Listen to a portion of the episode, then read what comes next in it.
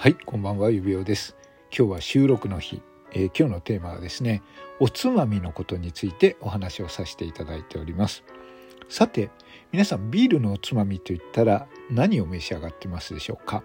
ん？はい、そうですね。枝豆。はい。えー、冷えたビールに枝豆よく合いますよね。で、この枝豆なんですけど、大抵皆さん茹でた枝豆、はい、茹でて塩を振った枝豆を召し上がっていると思うんですけれども、皆様、枝豆を焼いたことはございますか？はい、焼き枝豆ですね。はい。あの、茹でた枝豆も十分美味しいんですけど、まあ、茹でるとどうしてもですね、あの、旨味成分というのは、あの、お湯と一緒に溶け込んで逃げているそうなんですね。で焼き枝豆をするとこの枝豆の栄養素と美味しさがぎゅっと閉じ込められていますのでちょっとそれをご紹介したいと思います。はい。あの、ほっこり香ばしく仕上がります。まずはですね、さや付きの生の枝豆を塩水につけときます。はい。で、それをもう、えー、魚焼きグリルとかで焼くだけです。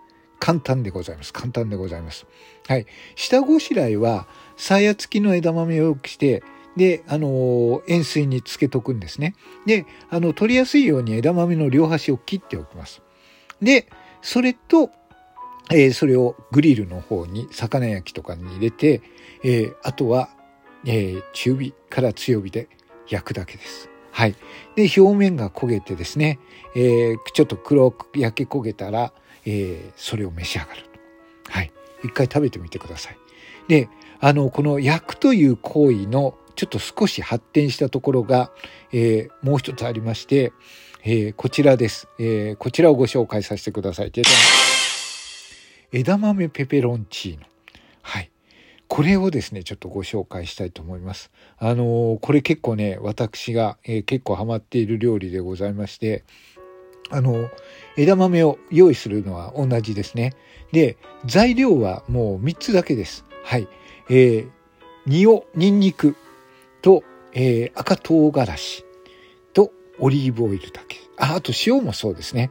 あの、先ほど言ったようにですね、水につけた、塩水にちょっとつけた枝豆をこうちょっと置いておきます。で、また端っこを切ります。で、オリーブオイルのにニンニクを入れて、そして赤唐辛子を入れて、そして、あの、ちょっとニンニクの香りがするね、ちょっと辛いオイルを作って、そこに、えー、炒めます。フライパンで焼いて。で、そして若干のお水を入れて、あとは蒸すと。はい、焼いて蒸すという感じですね。そうするともう美味しいです。あの、手が止まらない。あの、ビールの手がつかない。ではちょっとね、汚れちゃうんですけれども、えー、もう本当美味しいペペロンチーノ風の焼き枝豆が出来上がりますので、はい。おつまみにいかがでしょうかいやあの枝豆茹でたことしかないよという方は是非一度試してみていただければと思います。はいということで今日は枝豆のお話あ今枝豆のお話をさせていただきました。はい今日どれだけ、えーと、収録が上げられるか分かんないですけれどもはいあのどうぞあのお試しいただければと思います。最後まで聞いていただきましてありがとうございました。それではまた。